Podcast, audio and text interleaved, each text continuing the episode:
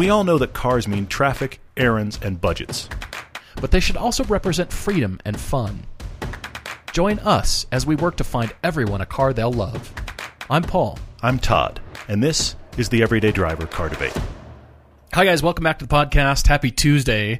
I was actually just getting into a discussion with a friend of mine, and he's he's pretty ticked off at GM right now because he claims, well, he doesn't claim it is so good that the Corvette ZR1 is so good. He's waiting for the C8 Corvette, and he says, "How are they going to make it that much faster or better?" So we got into this long discussion about you know, engines and hybrid and what's coming. And he said it might be enough to turn me into a Ford guy. And this is a guy who loves Pontiac. He goes way back.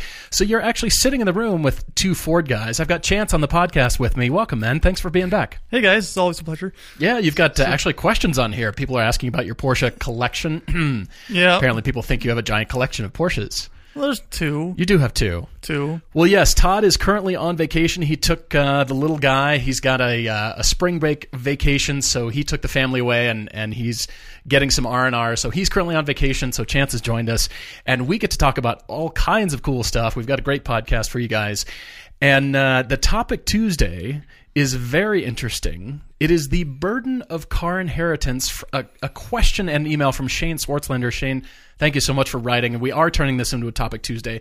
I thought this could be more of uh, stories. I certainly have stories to Yeah, yeah. share about, you know, just car inheritance in general and kind of what that means and how you feel and kind of how you deal with it. And then we also have a debate here from David S.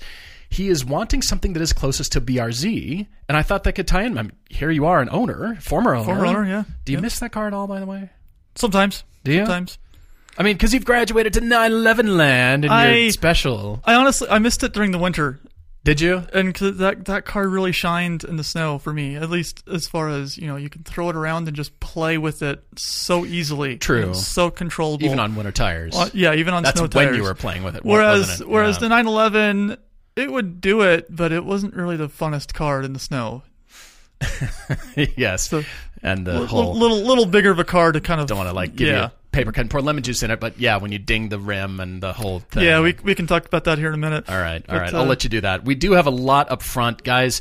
Uh, season four is uh, fully. We're we're now past uh, our television season off of Motor Trend, and all of the episodes are now playing on Amazon Prime and Vimeo.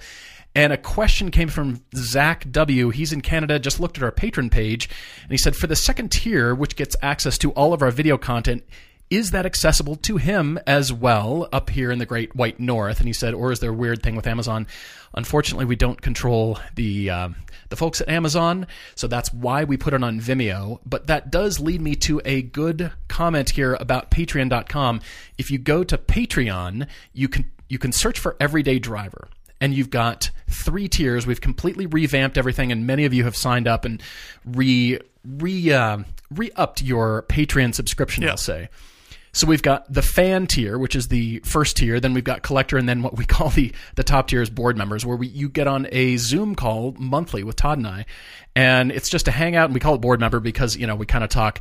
Here's what's coming up from our episodes, and you know cars we're thinking about driving, that that sort of thing. Yeah, place to bounce ideas off each other. Yeah, exactly. But, you know, people get to chime in and say, hey, what about this car, which is pretty cool. So, patreon.com, look at that. And It's it's also on our own website under the About tab, I believe. yes, thank Yeah. you. Thank you. It is. But on there, we are starting something new, and you've heard us talk a- a little bit about that before. It's called Discord, which is essentially a text chat for gamers, but we're using it as a forum for enthusiasts. And thank you to Matt Waffleophagus. He has set all this up for us and helped us get into the Discord platform now and so you'll see todd and i jump in occasionally and uh, you know you can talk to a bunch of other people and it's it's pretty awesome you know Yeah. people are now having a way to just kind of have a, a private you know knowing that you're you're fans of the show and knowing kind of the the things that we talk about so you've got you know other folks on the community there is which is pretty cool Yeah, it'll all be on there pretty soon as well. I haven't quite set it up yet, but uh, yeah, it's all it's all happening, but it's definitely growing. So thank you guys for joining us on Patreon there. I also wanted to tell you about Pilgrimage 2019, which is also now on everydaydriver.com. You're cordially invited, I'll say, to the pilgrimage trip. It's scheduled. It's, all the information's on the website under the Adventures tab, everydaydriver.com. And this is our annual driving trip to the Ring End Spa. Yeah. It is planned. It is o- openings are available. Highly encourage you to go. This is uh, this is the adventure. Yeah. And all you have to do is get there, pay for your flight, and everything else Yeah. is set up. You don't have to spend Yeah. another cent if you don't want to. Granted, you're going to want to spend money on swag.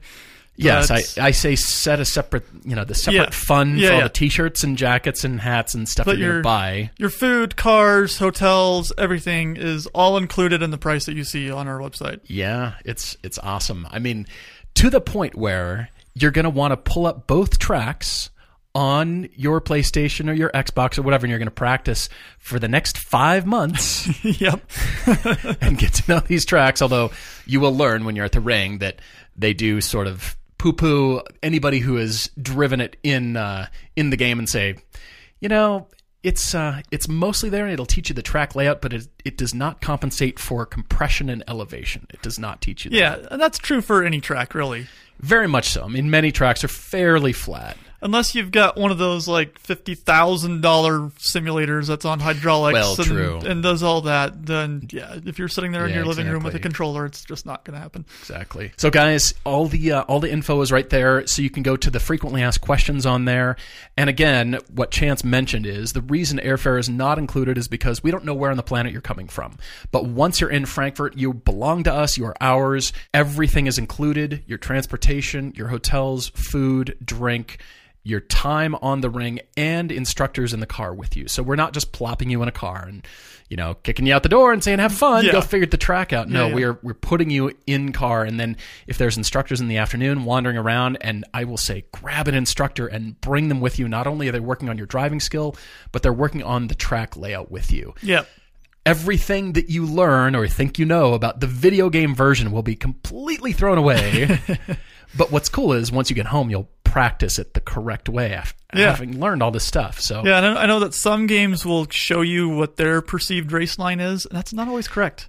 Yes, exactly. But what you get from the instructors is little tips and tricks and secrets that you know the game designers never thought of. They'll Right. say, "Well, if you hang onto your brakes here and then it settles the car and then you turn in." Then you know your your skills Right. and your knowledge of the track proliferate. So, pilgrimage is on there. Yes, everydaydriver.com. Go up there, and uh, also a place to contact us for your debates. And uh, I do want to say, coming back to my original thought here about my friend, we were getting into this little thing about about GM. He's so much thinking about coming over to Ford. I said, "Welcome, man. Come on over to Ford. we love Ford." But there's a question from Greg McDonald here. Greg McDonald too asked, "Did I see the article about the transmission being used in the new C8 Corvette that is also the one used in several Porsche cars?" You, you see Yeah, this the new, the new eight speed. You're right. And I, it's my understanding that the Porsche PDK comes from a collaboration with ZF That's what I've heard too. and that's where it all comes from. It is a we'll just say collaboration. We don't know to what degree or what percentage one company contributes, but we'll just say collaboration. And I have heard this. His frustration was that GM is a big enough company to go do this on their own. Yes, but you, you look at okay, Jeep for example. Your old Grand Cherokee had an eight-speed ZF. The I mean, it's very It common was in a lot this. of in Jaguars and Yeah. you know name the product. It was in a lot of things. Transmissions are one of those pieces that no one makes their own.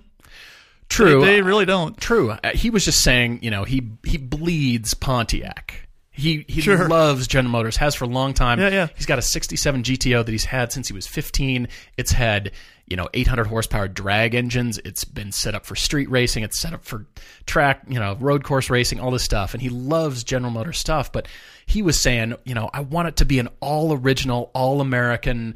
Everything done by GM. I don't want them to outsource. I want it to truly, if they're going to make a mid engine platform and it's going to be faster. And I, I said, well, you know, every number's got to be more, Yeah. because more is better, Yeah, right? yeah. I mean, we're that's going to happen. But he was just his point was he wants it to be just GM. I said, buddy, I I know this is a business decision. They Yeah. still have to make money on these things, and And they got to keep the price down somehow. they do. I mean, I, keep mean, hearing rumors of 50, 60 grand for the base, and I'm going to be shocked if they can keep keep near there myself. I mean, but if we'll, they we'll do, see what they do. Wonderful, but you're right. They've got to sell cars here. Yeah. and it's going to be a Halo car, so they can't invest all this tooling into cars that, you know, there there is a market there, but how many people will buy the new med engine, given the fact that the ZR1 is so good and a Z06 currently is so impressive? Yeah. And so this was his point. He wants wants it to be just very special and unique to GM. And I said, I get it, man. That's what Pontiac engines were back in the day. They were different than the GM corporate block. Pontiac Yeah, was very much a different philosophy. But then, you know, over time they got kind of sucked up into the GM, you know, the the huge corporation, and now they're gone. And so that was his point. He wants it to remain a, really a thing. And I said, buddy, I get it. Well, we've got to get to this topic Tuesday, which is from Shane, as I mentioned. And I thought you could offer some of these stories as well. And and uh, you know, since Todd's not here, we get to talk about Lotai. That's true. That's true. That's the exact car that this uh, that this gentleman is is referring to. So his wife and I and him recently uh, they got a Lotus Elise from his father-in-law, who unfortunately passed away at a very young age of 58. Yeah, we're sorry for your loss, Shane. And uh, the car, it's been supercharged. It's got 142,000 miles on it, which is amazing. I mean, he drove it. That is That probably is- the highest miles mileage Elise I've ever heard of it's got to be up there. so far. And and he said, fortunately, they both loved the car themselves. But he was asking, what about those that that say your your father in law was a huge car guy, had a massive collection, but no one in the family really got it. Yeah, I mean, you have to I mean- explain that part of it first. Yeah. So so his All right. His big thing is, I mean, when someone you know is maybe they have cancer or something else where you know they're about to pass away and they've got this collection, Mm-hmm. what do you do with the cars if you don't if you're not a car guy? Do you keep them for posterity's sake? Do you sell them? Do you give them to a friend? I mean, what do you do? I mean, it, it happens, and at a a not a high car collection level, I think that's Yeah. that's kind of where Shane is asking, and that's where you and I can definitely you know relate and have stories. Shane is saying here, you know, the car runs great, but it needs some work and money due to normal Lotus 142,000 mile issues. It's Right. got a cracked clam, non-functioning climate control, alarm issues. By the way, Shane, apparently what I've heard is if you take a knife to your your alarm system and just chop it out of the car completely, you're good. So Yeah, that one's yeah. at least checked off. You won't be woken up in the middle of the night, that's for sure. Exactly. Exactly. And so he's talking about, you know, he's wondering about the, the burden that car inheritance is. And he said he and his wife were in the market for a 987 Cayman prior to this happening. But, you know, what if they weren't sports car fans or even Yeah. liked Elises? And then, you know, what about the guilt of selling or refusing to inherit said car? Yeah. There Yeah, yeah. actually is sort of this associated guilt, and they're not in this position. But I, I thought we could cover this briefly. And you know, you were telling about your first car about um, Champagne Camrys and Yeah. trying to yeah. deny it, but too late, My buddy. my very first car was a '94 Camry in Champagne. you know, the the epitome of what all Camrys are. That that is what this car was. Okay, so does having that car as your first car turn you into a car person? Does that as a first experience make you go? I I loved it then. Never go back and don't try to go find one and drive it because you'll be severely disappointed. Yeah. But did, did that push you into the realm of, huh? There's got to be more to this than the car I've got. Uh, that's that's a tough one because I mean, when you when it's your first car, you don't have anything to compare it to. Right. Maybe right. personal experience with a fun car your parents had or something, but you didn't get to drive those. parents owning fun cars. Yeah, that's yeah. yeah, you don't you don't usually get to drive those. You might get to ride around in them, but learning to True. drive or that being your first car, maybe take it to prom, but if you're lucky. but no, um, so mine was a V6 and it had a hundred and like 188,000 miles on it when when I got it. It just ran. And it just ran, Yeah. yeah. It had zero issues. I had to replace a radiator, God. but it was solid. I took it to the drag strip once. can't believe this. Uh, so a, a friend, a, a coworker at the time, he had he was a Mustang guy and knew I was too. Uh, he invited me and another friend to go to the drag strip with him, and I had my Camry. Did he think he was gonna take you? Like, oh, he's he got oh, he, Camry. he knew it. I Come mean, on out his- to the drag strip and bring your Camry. Yeah, he he had a twin turbo Fox body Mustang, so it wasn't like a competition there at all. But my my other friend, he had a, a 95 V6 Camaro, and uh, Okay. we raced each other three or four times. And in the quarter mile, at least with us two dr- young drivers, I beat him all fo- all ti uh, every single time by at least a second or more. And we have to give him the benefit of the doubt. Either he was Yeah, he- short he- shifting or he didn't Yeah. really know how to. He might not have been able to launch it right, or who knows what. But with us two driving at that time, the Camry was just it was a lot quicker. I mean, what's It was- funny it is was pretty funny. that was you know probably his baby, and he Yeah, was, it was. he It wasn't was. You know really getting after it hard. Whereas owning the Camry, you're like, let's see if this thing can die. Yeah. Hopefully, it's this run.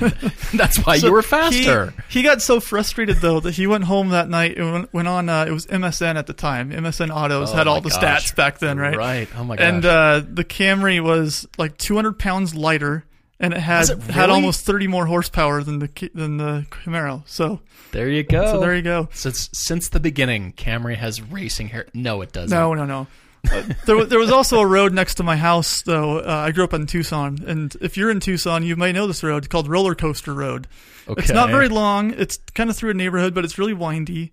And uh, I I would bomb around in the Camry down that. And there's this one section. So if you know the area, you start from Oracle Road and go downhill. You don't go up it. You go downhill. And uh, one of the early turns is it's got this drop, a bit of a, a crest, and then it drops down pretty good into a hard left. I would get two wheels off the ground on the Camry there all the time. Did you go out and paint the curbs red, I white, should've. red, white, I red, should white? have. I think there's speed bumps on some of that. I don't know why don't this know. is FIA curbing in this neighborhood. I don't know where that came from. What are you talking about? So yeah, that that was the uh, the in town fun road to go on.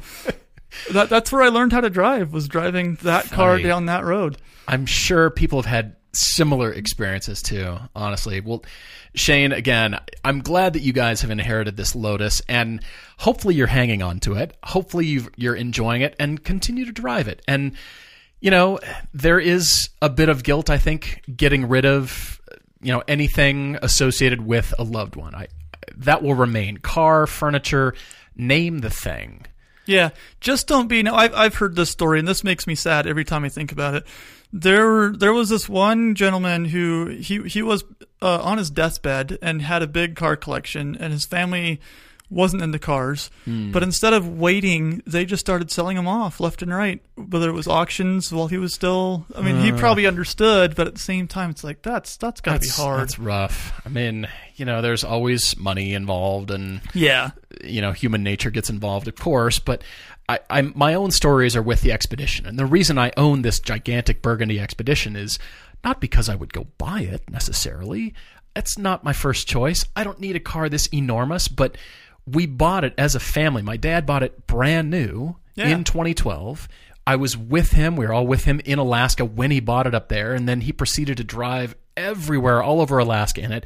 He's had kids, he's had dogs, he's had firewood, all kinds of stuff in it, and there have been family adventures in it. It's been Yeah. to Denali, it's been to Seward, it's been Fairbanks, it's been all around. He's had it shipped twice on barges down to Washington. There's rust in places that it shouldn't have rust because it's spent time on, you know, the water and then Yeah, in yeah. Alaska and outdoors, all this stuff. But I'm hanging on to it because of so many memories there. the connection to my dad. He's no longer able to drive it, which is why I've got it. And I said, Dad, why don't why don't I keep it in the family and I'll just I'll keep it for a while. It was sitting at my sister's house for a full year under pine trees, and I'm still getting pine needles out of the. You know, oh, I, I lift up a little rubber seal, and all these pine needles fall out. I'm like, ah, yep, yep, I know that feeling. not saving it for the next guy, so I'm driving it. Yeah, you drive it all over the place. But I mean, we use it for a press car. We or not press car for a shoot car for a Yep. shoot vehicle. But I'm I'm driving it just knowing I'm I'm connected to him. I've you know the the people and the conversations that have been in it. I, I'm always going to keep it as long as I can. If it if the engine goes, I'll drop a crate motor in it or something. I'll just Right. keep it, you know. And uh, who knows? I, I want to have other cars, but on the other hand, it's big enough that it could eventually tow a trailer and yeah, I think it'll run. It's got 120,000 on it now, so not terrible. It's not even 10 years old yet. no, I mean, I I think I can have it to easy 250, 300,000 probably. yeah. It's what? It's Maybe a five four, right? 5.4 Triton Yeah. motor. I mean, I had a, a work truck that was a five four, and it had over two hundred thousand miles Really? on it. It was only Did three years old, or uh, maybe it was Wow. probably a little older than that. But it, it, say.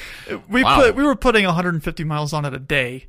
Okay, So well, I mean, it was a work truck, just Ran. delivery mobile. Yeah, right. Well, I- yeah, for that reason. So I I love you know, knowing that he and I have had the conversations and, and personal connections in that truck. But he had the same thing that happened with his dad. My grandfather, again, passed at age 102 in 2011. Yeah. At that point in my life, he had been retired longer than I had been alive. and I always, I always love telling people this that he was totally into cars. He was Cadillac man his entire existence. He worked for Kroger and Dillon's in Kansas, and you know worked his way up from you know stock boy to vice president of marketing. Got his gold watch, the whole thing, and he had this Buick Enclave, 2009 that he bought. He just liked him. Yeah. And so when he passed, my dad inherited it. And we went, honestly, we went wildcatting across the sand dunes of Kansas because he also had some land out there. And we thought, oh, maybe there's, you know, some Kansas oil out here. There was no oil anywhere. It was just farmland. So we ended up selling land, but we were bouncing around in the deserts of Kansas in this thing. And just having a great time. And now it's still in the family. My sister has it. She's loaded it with cellos you know, she's raised her kids in it. It's been a perfect car. So for that reason, you know, it's connected her to her grandfather Yeah. and and to my dad as well. And so just, you know, kind of fun to keep those kinds of cars. But conversely, there is the argument to be made for, you know what, we we can't fit this into our life. Why would we keep it? I, we should probably sell it and, and having the money would actually do us do our family better than Yeah. keeping this as a, a Yeah. burden kind of thing and you know only you can make the decision to sort through your thoughts and feelings and you know can we get rid of this but yes you know that person that loved one's still in your heart of course but Yeah. you know with cars it's such an attachment because a we're already attached to the car itself it might have been the car that we've always wanted Right. suddenly you inherit it but now you Now you're one Can you afford to keep it? Even? Exactly. Can You're you afford the registration and insurance on it for you? Exactly right. I Tires, mean, fuel, all that yeah. stuff. I'm glad the Elise is at a level where all that stuff is not blindingly expensive, and you didn't inherit a collection, but it happens. It does. And It's it's rough, and you've got to sort through it. But I I find it interesting that you know, Shane, this is happening to you. I think a lot of a lot of people listening are, can relate at some level. You know, whether it's you know first car and you you know hand me down from a family member all the way to you know something in the future. It, it's a it's an issue for Yeah. sure. Yep. Shane, thank you so much for writing. And we've got a debate from David S. after the break. If you've got your own debate, write to us, everydaydrivertv at gmail.com, or you can find us on the website, everydaydriver.com, while you're perusing all the information about the 2019 pilgrimage trip that we really, honestly, we want you to go on. And there is a question somebody has asked Should you upgrade the next trim package of a car or save the money and go on the pilgrimage trip? Your thoughts? if somebody's on the fence about buying a car, and it's in this case, it was a Cayman S, or I think it was a Boxster S versus Boxster GTS. Hmm. Hmm. Would you spend the money on the trip, or Duh, upgrade the car to the next trim That level? that's a really hard question, man. I'm, Surprise! that's the question you were talking about earlier. Uh-huh. I gotcha. uh huh. Yeah. Yeah, I don't know. I think uh, it would be really hard to make that decision. And knowing myself, I'd probably do the GTS just because it's Really? I'm I'm a millennial and I've kind of fallen to that uh, uh, here and now kind of situation from time to time. My wife was probably shaking her head as she's listening to this, but okay. but uh, yeah, if if you're planning on doing the pilgrimage trip and that's your way to do it, then I'd say I'd say do that. Well, here's I'm going to make the case for the opposite.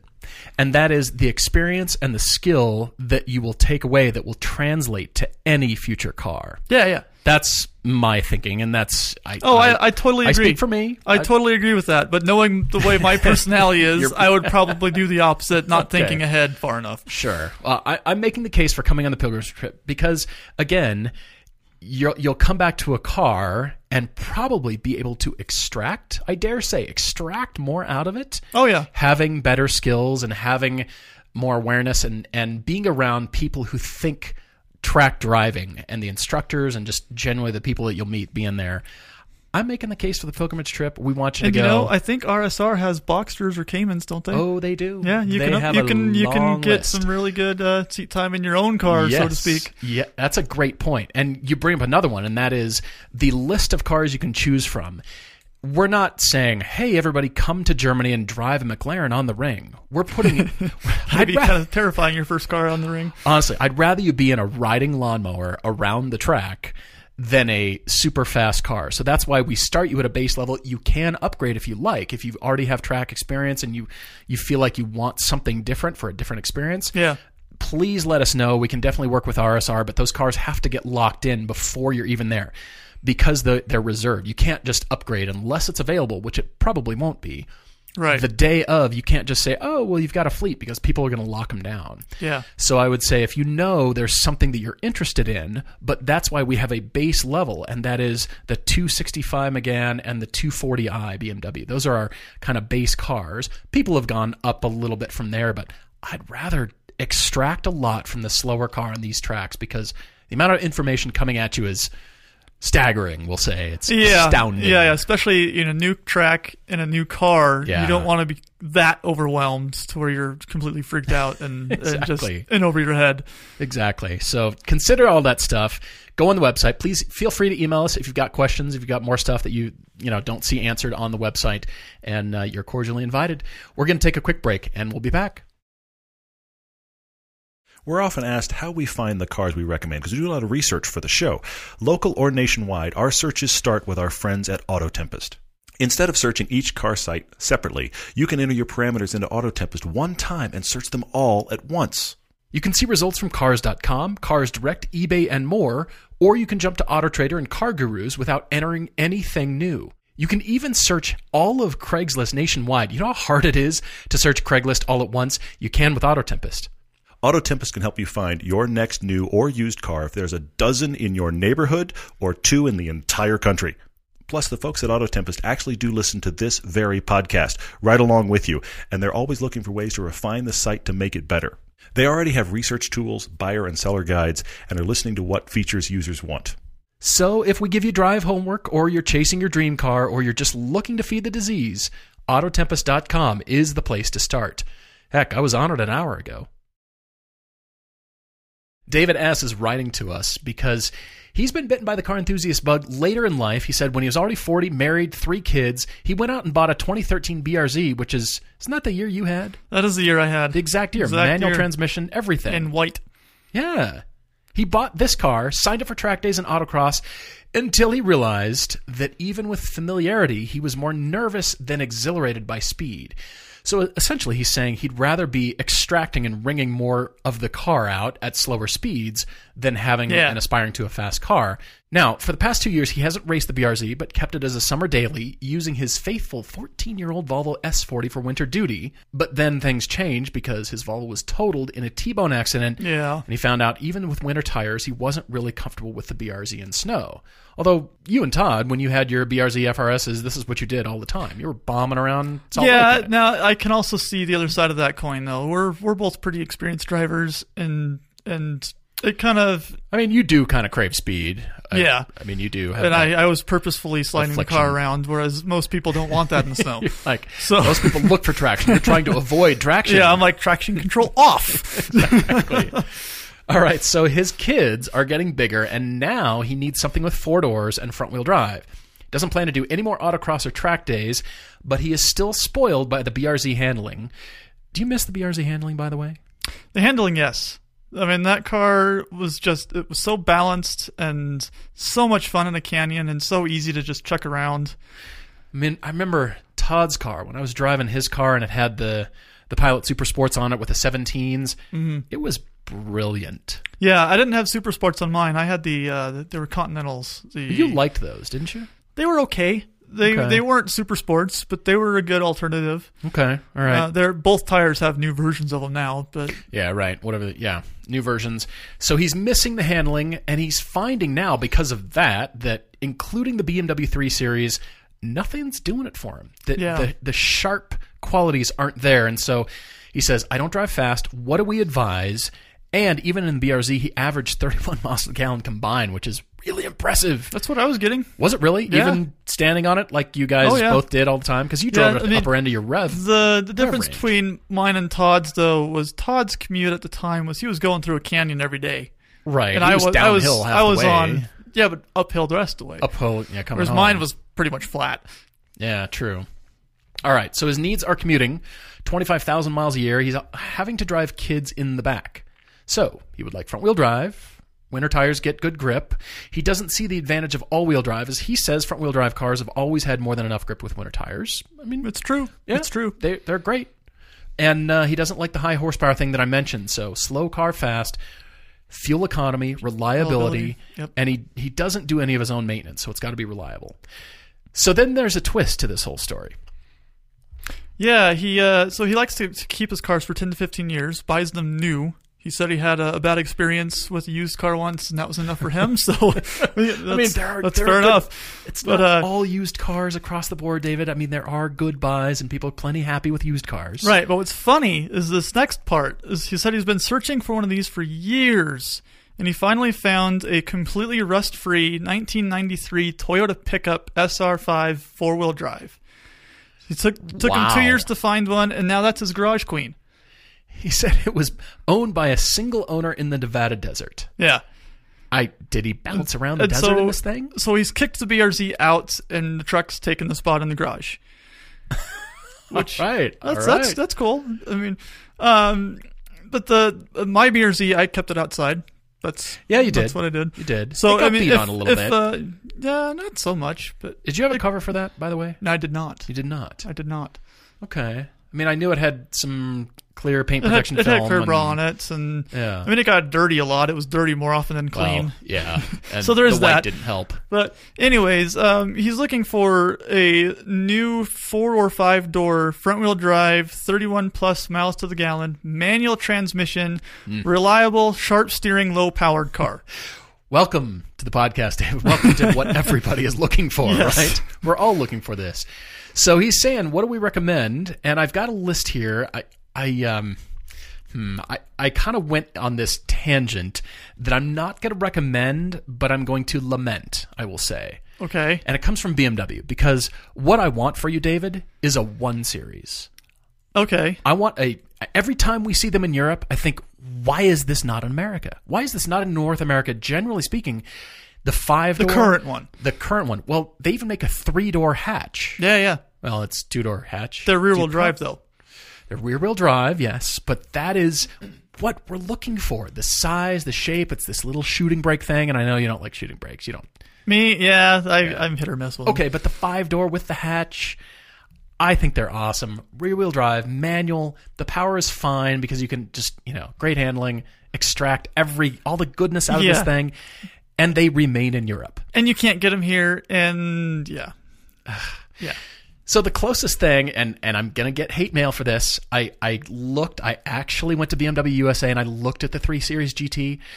Th- just just wondering if that could be something. Okay. I- I, I I, just- thought maybe X1. Did you? I thought maybe X1 could The fit the bill. X3 was actually surprisingly good on track, despite it being a larger, heavier, taller SUV. Yeah, the, the thing is, though, he said he didn't like the 3 Series. Yeah, that's that's why I just explored, David. I just looked, I just browsed around. I'm not recommending anything, but the Fair. the three series GT, we need a smaller version of that. I would say that the styling of the three series GT Gran Turismo is more successful on the smaller car. I didn't like it on the five.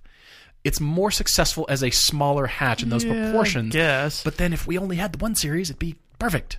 But we don't. So I'll leave that there and say Okay.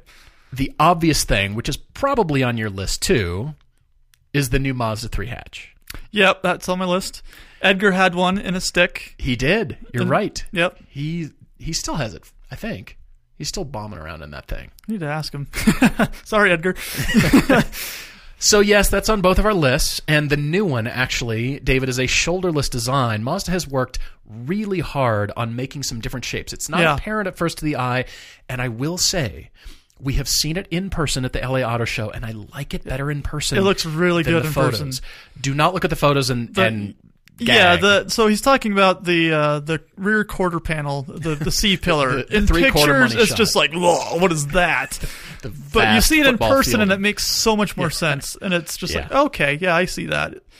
And it it's a good, it's a really good looking car. just hold it in reserve and the Mazda 3 fits in this category of many I mean you come from a photo background mm-hmm. and trying to get the correct depth of field to show something that is that is what you see and what you feel about the car. I mean, many automotive photographers do this, Yeah. but it's it's very much the difference between seeing it in person, seeing it in the photograph. But Oh then yeah, and how do I make you feel by that depth of field? Is it telephoto? Is it you know? A, a- Yeah, that's the hard. That's the thing. angle. There's so many angles on cars these days, so many details and three dimensional features that you, you almost can't get that on on camera because it's flat image. Things like Right, like right. you look at taillights on most cars now. In pictures, like you think it's just a thing of glass, like a clear lens over a a thing. Mm-hmm. But no, it's got all these cutouts and shapes, and then you're like, wow, that's actually really cool. yeah, But exactly. you can't really pick that up on camera. It's very difficult. I think you've got to take a close look at the Mazda 3. It fits every one of these categories, and I like the sedan a lot too, as a matter of fact. Mazda's killing it. The washouts coming down the A pillar, look at the washout into the hood line, and then the hood line coming up where they don't meet that intersection. The corners and intersections of cars are very difficult to do because you have four or five surfaces ending. Yeah. And how designers resolve those surfaces is what we look at, even though you think you see the overall shape. But look at this car very closely, and I think you'll like it. But I am going to make the case for another one. I want to hear what else is on your list, though. Yeah, so I had three others. Um, one of them I don't think you can get brand new anymore, and it's it seems like the way to go, to be honest. But you'd have to get one a year or two old. And that's the Fiesta ST. Yes. It's it, they're you, you you can't get the brand new ones here, unfortunately, but they're cheap and they're reliable. You've got that chuckable feeling. You've got five doors. What's not to like? By the way, you haven't heard a budget from David because he did not include it, but you can kind of get the sense we're dealing with new to used BRZ prices somewhere Yeah, in the mid 20s to About 30, 35 at most, okay, maybe. at most. All right, all right, fair enough. Keep going. So I had that. Um, I also had a Golf GTI. You can get those in five door and manual. Steering's not nearly as sharp as a BRZ, but they're still Yeah. fun. Great cruisers. You're going to be commuting in it anyways. Sure, sure. They're they're not overly powerful. what about a Golf R? I thought about one, but they're also forty grand new. The one that we shot Yeah. was forty grand new, Yeah. and I mean, they're 300 horsepower, which is completely usable. But he says he wants low power, so I mean, Golf R money, or the power. GTI makes more sense. I mean, more is better, right? And I thought more was better. It, I mean, it's all-wheel drive too, so It's always drive, exactly. So it, it it checks all the wrong boxes Okay. in this case. And then the the last option I had, we haven't driven one yet, but we're driving one soon. Uh, the Veloster Turbo. I didn't I didn't do the N, just the turbo for the sake of Oh, lower really? power. Really? Okay. I did. What made you uh, decide on the difference? Um, mostly the the power difference. The Okay, turbo is okay. just 201 horsepower. Just uh, I don't I didn't look up what the N is. I forget what those are right it's now. But 276 somewhere yeah, in there. so a. So it's it's probably more more up his alley. But again, Hyundai is also not the best on steering feel, but they're also really nice cars. They're not what they used to be. Hyundai and Kia, not what we used to be. Come down to a showroom, please. Yeah, I mean, you still hear, they, they still carry that weight around it's with true. People wrinkle their noses. At I, I made a suggestion of a stinger to my attorney, and he sort of wrinkled his nose. And Craig, if you're listening, yes, it, I I found it comical. I found it comical, but uh, yeah, you're right. There is that perception still, but you know that's coming back to the nature of the entire show, and that is driving the car without acknowledging the badge on the hood and driving it for what it is first Yeah, yeah. then okay, oh, oh, it's a Kia, oh, it's a BMW, great, whatever. But you know, finding those qualities first and basing your decision on that, rather than you know, many people want the want the badge, they do, Yep. and And look at how many people we talk to nowadays that are disappointed with the new BMWs. I'm interested in that. We're about to drive the new three So- series as well, and we're gonna go give that a shakedown. Proper Yeah. proper drive. So- It's funny you had the the turbo on there because I do want to make a case for the Veloster N because of uh, not not power. They're still only twenty nine thousand is where they start, and I think the upgraded components are going to be what you will. They'll appeal to you, David. I think they will. Uh, they'll be something you like, and I want you to feel what we're lamenting from Mazda. Mazda Speed no longer existing Yeah, and Hyundai sliding right in with, "Hey, our new performance division," and then saying, "Look, I I like it for all the upgraded components. For you know, power's great, but you don't have to dip into the turbo no, quite so far each time." Uh, My just- my only argument against it was because he said he. I mean, if the BRZ was too fast for him, You're right. in a, in a sense, You're this, right. this is going to be even more. That that's my my Very much there. so. I mean, I, I will admit that styling affects my choice too, and The the end does look good. I, I It think does they've look done good. a, a great job, cracking job designing this car and in, reintroducing driving fun to enthusiasts. And so, as you said, we are going to put one on camera very soon. It is the Veloster N, so that'll be for television season five, which is what we're currently in the midst of shooting.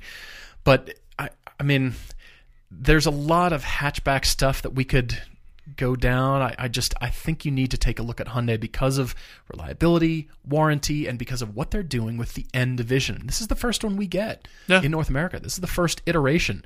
There's more to come in Europe, of course. And you know, now that I think about it, the, I mean, the BRZ is when you're driving it hard, it's it's a fun car, but it's fun because it's so slidey and just kind of all over the place. Sure. And that could be part of why he didn't like it. Whereas Okay, something that's enough. front wheel drive when you're driving it hard, it's not so much that. They're usually pretty stable. Hyundai is claiming 28 miles to the gallon highway, so I bet you could nearly get there. 250 horsepower, two liter four cylinder, which you know that's it's a lot more power than you're used to. Yeah. I I still think that's kind of the sweet spot personally. But Okay.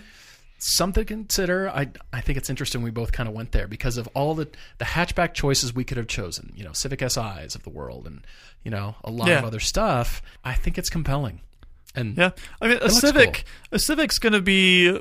It's just going to work. I mean, that one that we drove, we all loved that Civic Sport we drove. As far as you know, the niceties in it, it was granted it was a base base, not much trim packaging at all in that car that we had. super base. But it was a fun car to drive. the Veloster N gives you rev matching. That's the reason to buy, right?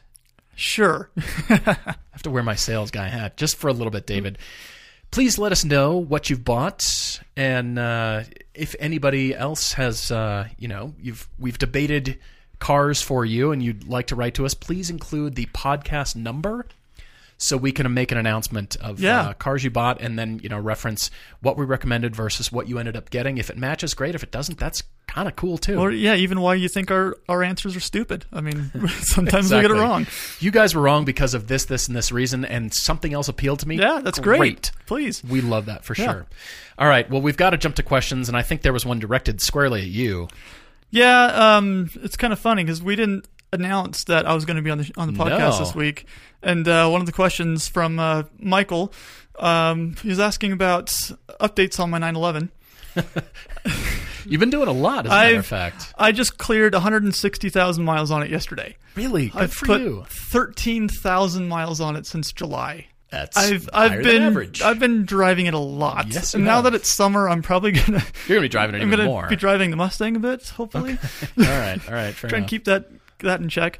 But uh, you kind of hinted at it earlier. Um, if you guys remember back in the winter when Todd curbed his wheel on the Lancer, Mm-hmm. the same day, probably within the same hour, even I curbed a wheel on the 911.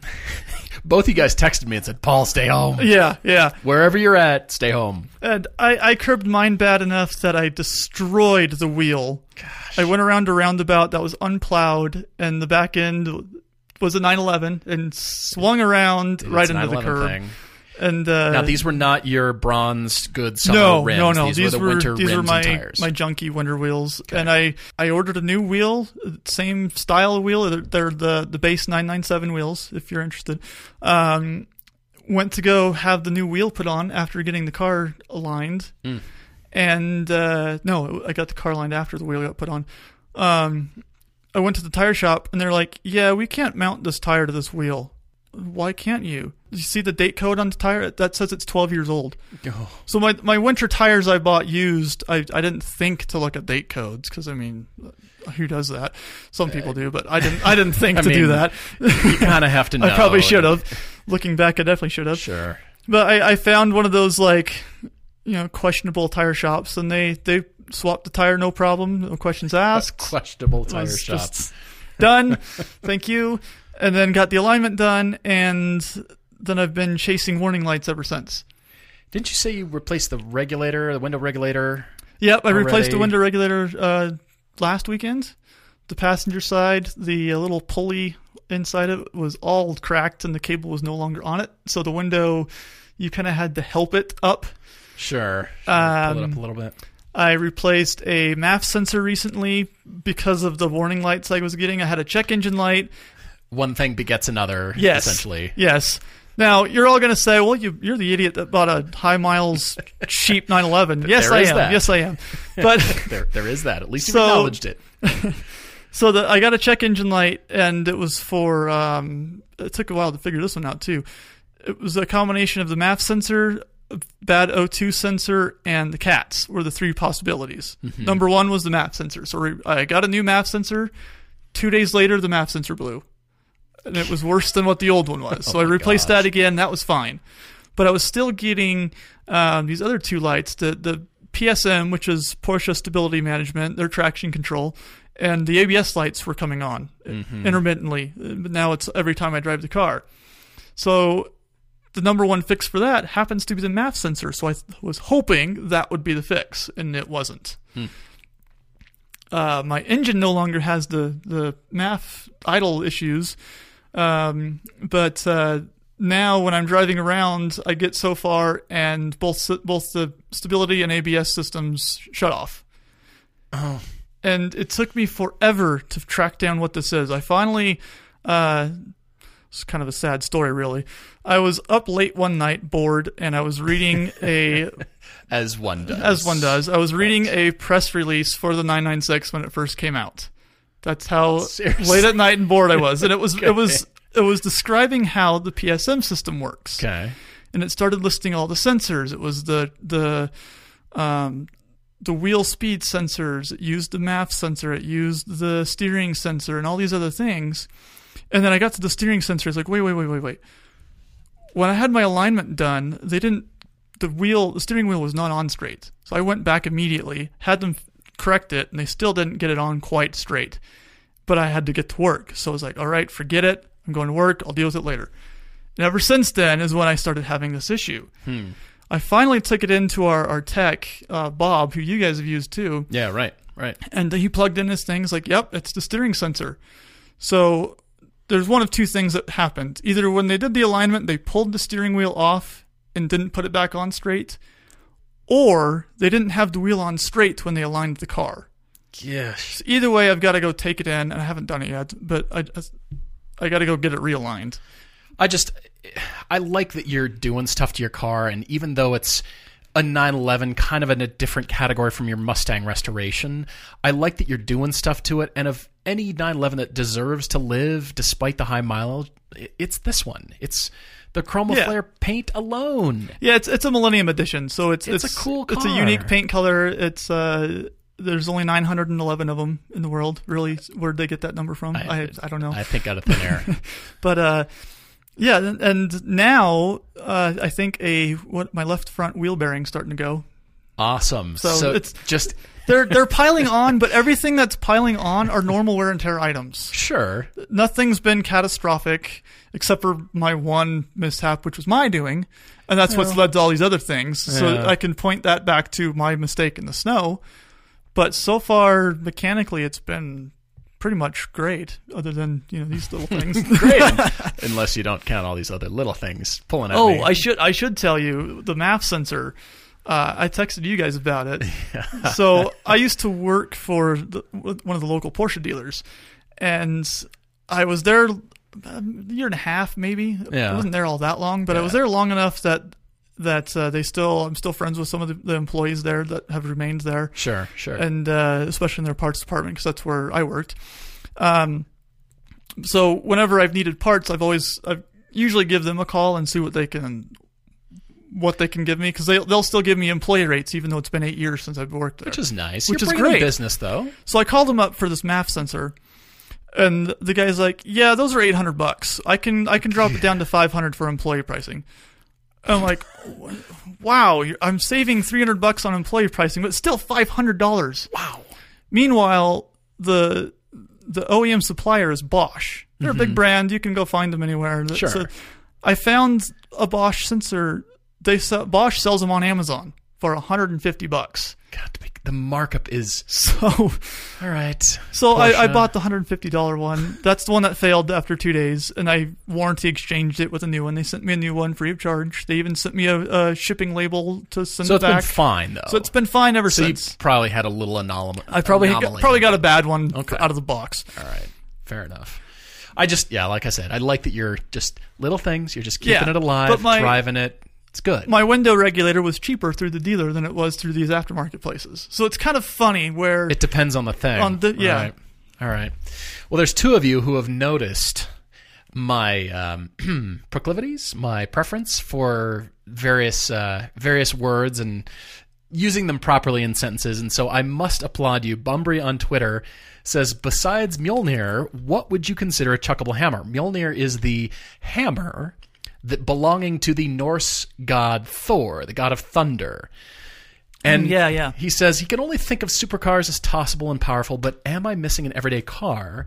It is the GLA AMG 45. That is a chuckable hammer, if there is Okay. ever was one, and it also relates to the 80s when was gonna AMG say- was independent and they called one of their first cars the AMG Hammer. did they call it the hammer? I thought it was a journalist and it kind of stuck. You know, that's a good question. I don't know where it exactly came from, but they were known They, for they did call it the, the hammer. That was the name of the, the Yes. name everyone called it. So excellent question. And then Ronald Harrison on Twitter says, "Am I just being a chromogen saying that I do not like black rims on cars? A chromogen is a substance without color." And so no, I I don't love black rims. What I do like though are titanium, charcoal. I like a little bit of spice involved with the, with the rim. I do like the some of the darker colors, but straight black. And to be honest, Porsche is guilty of this. They're putting gloss black and straight up black rims on some of the cars, and I don't like them. now I do have to say the BRZ I had was white with black wheels on it. Yes, I know, I know. I'm that's what I did to it. still Yep. not a fan. And that that leads me to David Best's question. Do your feelings on white cars extend to all types of white? I have an 86 in Halo, which is probably the same pearl that mine was, just a different name. And I wouldn't have chosen any other color, which is what I did too. That was my number one color for the car. Lack of color. And I found it remarkable that the amount of depth and personality it it has in differing natural light. I'm kind of with you. The pearl colors are so much more interesting than straight white. Admittedly, they're special. Pearls are special. And I, I will also admit that me personally, I do like the stormtrooper look. I know you don't, but What's a stormtrooper? yeah. See, you don't even know what that is. I pretend more than I actually know, or I actually know more than I let on. Yeah, true, Right. true, true. By the way, I have to compliment you all for the excellent questions. We're getting to as many as we can. So, a well thought out question deserves a well thought out answer. Ian Ricks on Facebook. What is your favorite manufacturer vehicle name ever, and what's your least? I thought about this. I thought about this for for the day. I've thought about this. that is I a have- very you question. I have three that are my favorites. Okay. And surprisingly, not one of them is Porsche. My favorite vehicle manufacturer names ever are first off, Isotta Fraschini. Isotta Fraschini. Just it just rolls off the tongue. You say it with heart. The second one is one. Hispano Suiza. Yeah, that's a. I like that one too. And then Duesenberg. I mean, come on, Duesenberg. That just drips with elegance and class. Duesenberg. what about Delage? Delage is up Delage there. is a good French one, too. coachwork. Delage is up there. And my least favorite, you're gonna laugh, Ian. Trabant. Yuck. Do you realize, by the way, that the, the bodywork is made with resin coated paper mache? Do, do you understand? It's called What? It's called Duroplast. Before they made steel bodies, they actually the engineers figured out they, they didn't have the resources. And I'm not slagging on Trabants as the engineering uh, triumph that they are in the face of lack of resources. I just don't like the name Trabant. It just no, not doing it for me. Yeah. Anyway, a lot of interesting. There's even a Trabant USA car club. Now, now are we talking wonderful talking people. manufacturing names or model names? Just the manufacturing. Okay, name. okay. So I, was I mean, I, you- you I can could- think of some, you know, Quattroporte. Yes. I mean, what? By the way, that does lead me to a list that I'm currently curating that are all the cars named after space and space things. I'll, I'll give you an example. I, I don't know where this came from, but I just I wanted to prove the point of naming something after space just no good. Did, did not I mean, Saturn being at the top of the list, of course, but you remember the Ford Scorpio hmm. and the well, we've got the Opel Astra and what else on my list? Buick Apollo is on my list. VW used Apollo name. Ford Taurus, Taurus, Kinda Chevy spacey. Nova, Chevy Vega, Chevy Astrovan.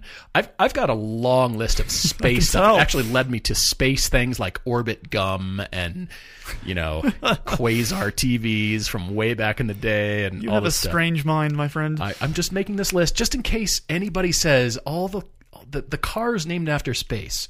I can pull this one out. So if you've got a good list, I'm curious to know. Uh, so Hayden Hughes asked the question: If you track drive your cars, track or drive your cars hard, or just hate spending money, you hate staggering uh, factory wheels or tires. Uh, he's basically asking why do certain companies stagger the wheels and tire packages, like have skinnier tires up front and fat ones in the rear. Sure. Although that can differ. It Audi can RS3. differ. Yes, the RS3 is the other way around. Yes. the the big reason for it is weight, where the weight of the car is, and Mm-hmm. where the main bit of traction that the car is trying to put down is. So you know, take Mustangs or muscle cars in general, for example. They usually have really wide, fat tires in the back, and not so wide in the front. Same with Porsches and even mid-engine cars. But when you take the front-engine cars and front-wheel drive cars, they're usually a squared stance, sometimes wider in the front, like the RS3. A lot of it's there. It's because of weight management and how you're getting traction to the car. Yeah, fair enough. All right, uh, question over here. Thomas Hall 10 asks which car manufacturer has the best configurator? Yeah, I saw this it one. kind of led from our, our configurator derby the other day, Yeah. which, by the way, thank you for your response. And it comes from wanting to to keep things fresh and interesting. And we have received a lot of feedback. Thank you all who have given us that feedback. We we do know it will not reappear anytime soon. Yeah, it was, uh, but we do know how we want to steer things in the future for for future reference. So it all these things that we've that are now established things as part of the show, we had to try Yeah, you don't know if you don't try, right? and we just we put it out there and we we refined it and now it's to the place where it now is a thing pilgrimage trip is a perfect example we created a film and had no idea people wanted to go on the trip with Yeah, us. So right. things like that but back to the uh, the question from thomas here best configurator and i promise i'm throwing out the brand and the the level of car okay so Okay. the the cost of the cars so aston martin's got a great one Porsche's Porsche's is really good. McLaren is excellent, as is Ferrari. McLaren's is. I don't know. I think theirs is kind of clunky. I've I've played with it, and it's not very intuitive. It's Aston very does in depth, but it's it's very in depth. That, that's a good point. But Thomas, my favorite actually is Skoda because you can Oh, okay. spin the car completely around. They're they're pre-rendered, essentially pre-rendered camera images, camera locations, eye levels. But Skoda is actually pretty fun. So I challenge you, go there. one of my favorites. I, I don't think they it's up anymore, but it was for the the Bugatti Veyron. They had oh, Also fun, so yes. many color combinations true. and options and things you can do. Was, you got lost real quick. I mean, Ferrari's got a lot of creative colors. You you think you've seen all the colors and color names, Bugatti was pretty much here's a color wheel. Where do you Yeah. want the dropper? exactly exactly no they i mean when you're buying a high ticket item like that you want We used to with with so. a friend of mine. We used to um, how can you make the ugliest Bugatti? What's the like a- ugliest trim the, you the can contest do? of yeah. course It, Yeah. that probably wasn't too hard was it No, it wasn't. what are the questions you find here Uh, there's a track daily crush from a different Hayden. Um, muscle cars. You got the new Mustang GT Performance Pack One or Two, new Camaro SS1LE, E, or the C6 Z06. Hmm. What do you got? uh all right you go All right, mine will, mine will probably surprise you a little bit. okay So I would track the SS1LE, Okay. I would daily the Z06, and I would crush the Mustang. Excuse me Yeah, What? I said it. I would crush the Mustang in this case. uh, i'm shocked over I here know. I told you you'd be surprised. that's actually not a bad choice because you're you're extracting a lot out of the 1le package which is actually a track package the z06 is a monster on the street though Yeah, it's a monster everywhere you're just yeah. That's what makes your it toe fun. and it adds 40 miles per hour. You just, oops, sorry, officer. yeah. I like that. All right, I'll leave that there. I've got two left for me before we have to wrap things up. Driver Mod said, Congratulations, Paul. Nissan has given you carte blanche to redesign the very tired 370Z. I agree. Yeah. What design elements are you keeping? What are you tossing out? What would you introduce to revive the model? I would certainly introduce turbocharging, and I would keep probably the wheelbase and the window outline. That is a signature of the car. That that glass outline along the roof, the the roof outline there, mm, yeah, dropping all yep, the way back. Yep. That's very much a signature of that car. I would get rid of the fussy headlights and taillights. I would really smooth a lot of things out with a strong theme along the side, somewhere along the shoulder. And then, you know, it's trite to say, but kind of letting the car design itself from a, a historical standpoint. There's so much to lean on that are clean, simple surfaces. Yeah. But really lightweight. I would really make that their enthusiast driver's car that is accessible because they've got the GTR, they've got the Supra, they've got no, sorry, that's Toyota. They've got they've just got so many things, Yep. you know, that are not that lightweight driver's car. And I I would just I'd make it as simple, stripped down as I possibly could, but you know, It's a shame they didn't make the IDX concept. You remember that? Yeah. The Roman numerals for 510, and it kind of looked like a modern Datsun 510. I actually saw that in their San Diego design studio, and I just drooled over that. it was a cool car. They use speakers actually for the uh, external rearview mirrors. Just Oh, on really? the concept, just because of the look of it, it was actually funny. a, you know three and a half inch speaker or whatever. It's That's funny. Interesting. But yeah, I'd, I'd introduce nice materials, carbon fiber, you know, some some different things, and keep it simple and clean. So uh, this this one's kind of I'm going to call you out on this, Paul. Ed Hayes is asking if you ever name your cars. I named my Jeep in high school, and it's not repeatable on the air. Well, you've also named kind of named your your Cayman.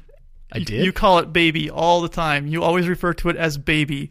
I do. Oh yeah, you just refer to it as baby. I took baby out for a drive today. Oh, I guess I do. You do that a lot. And then the uh, the expedition you call hauler.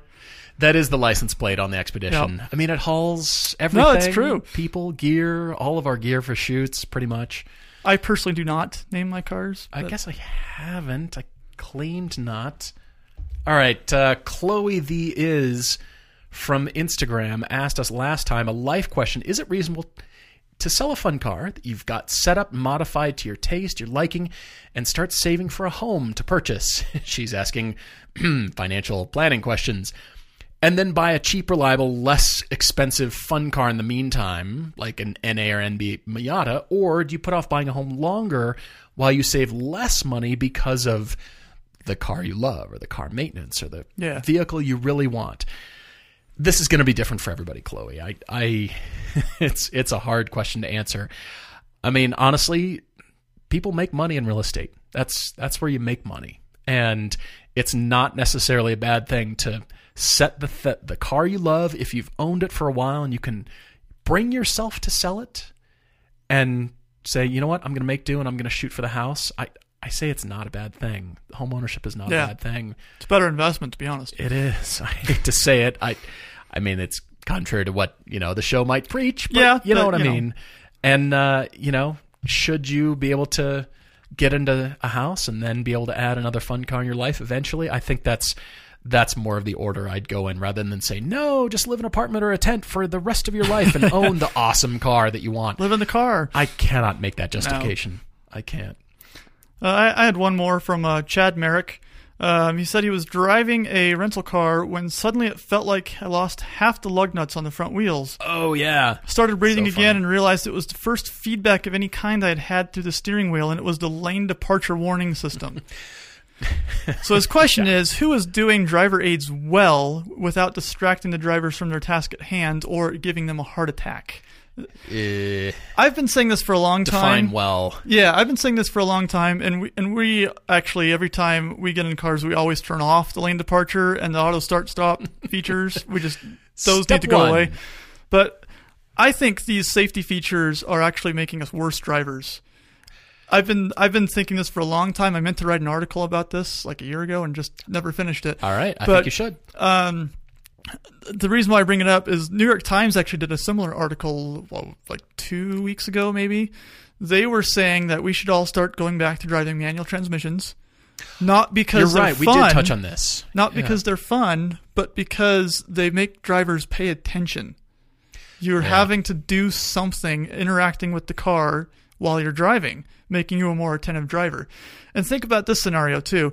You're driving in a rental car and you're used to your car that's got lane departure warning or blind spot monitoring Oh, or sure. something. Sure. And you get your car off Turo or Budget or wherever you get your rental cars from, and it doesn't have that. You go to merge into traffic, you're expecting a beep when it doesn't beep, and you sideswipe a car because you're expecting a beep and not looking for yourself. Hmm. it's a crutch at that point that Yes. you learn. You've now, not everybody does use. this, but th- that is a potential scenario with these safety features and the way that, that we're going, and that's kind of why. Uh, I know you guys guys um, talked about it up one side and down the other, but that's why the autonomous thing's starting to happen. It's because we get so reliant on these safety features, and it makes it so easy to text in a car and do all these other things that people aren't so much driving anymore as they're being driven around by their own car. Yeah, and I'm my mind is changing. You bring up a good point. My mind is changing about autonomous in general. I think it need needs to either be zero or full level five, and nothing in between. I agree. Because if it's level five, well, we know we're, we're counting on it. It's address to address, point to point, and the car is doing everything. I'm not involved. Or it's zero and I'm completely in control. I'm not at this halfway. Adaptive cruise control is making me grind my teeth because it detects the car ahead of me and slows down to the speed the car is going. Like, what, why are we slow?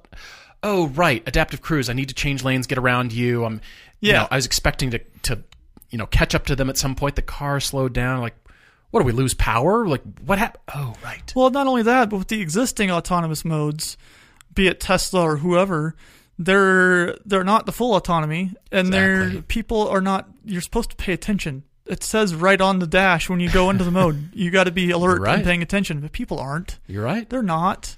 Okay, so last question here, Derek. Uh, well, you're saying the, the car insurance OBD or Bluetooth monitor chips to get a safe drive discount. Should we, as a car enthusiast, run the OBD sensors? I say no. That's kind of where I I- was. I I was like, no. that sounds like a speeding ticket waiting to happen. that just that just you're, you're or your rates are gonna climb. the the data being recorded is now going to be recorded forever. The the the daily triple that you want to hit is going to be recorded and monitored. And Yeah. not that I'm encouraging that by any sense, but we're Not- enthusiast drivers, and Not that your car's not already recording that because they do, Yeah. but yeah, that's that's okay with me.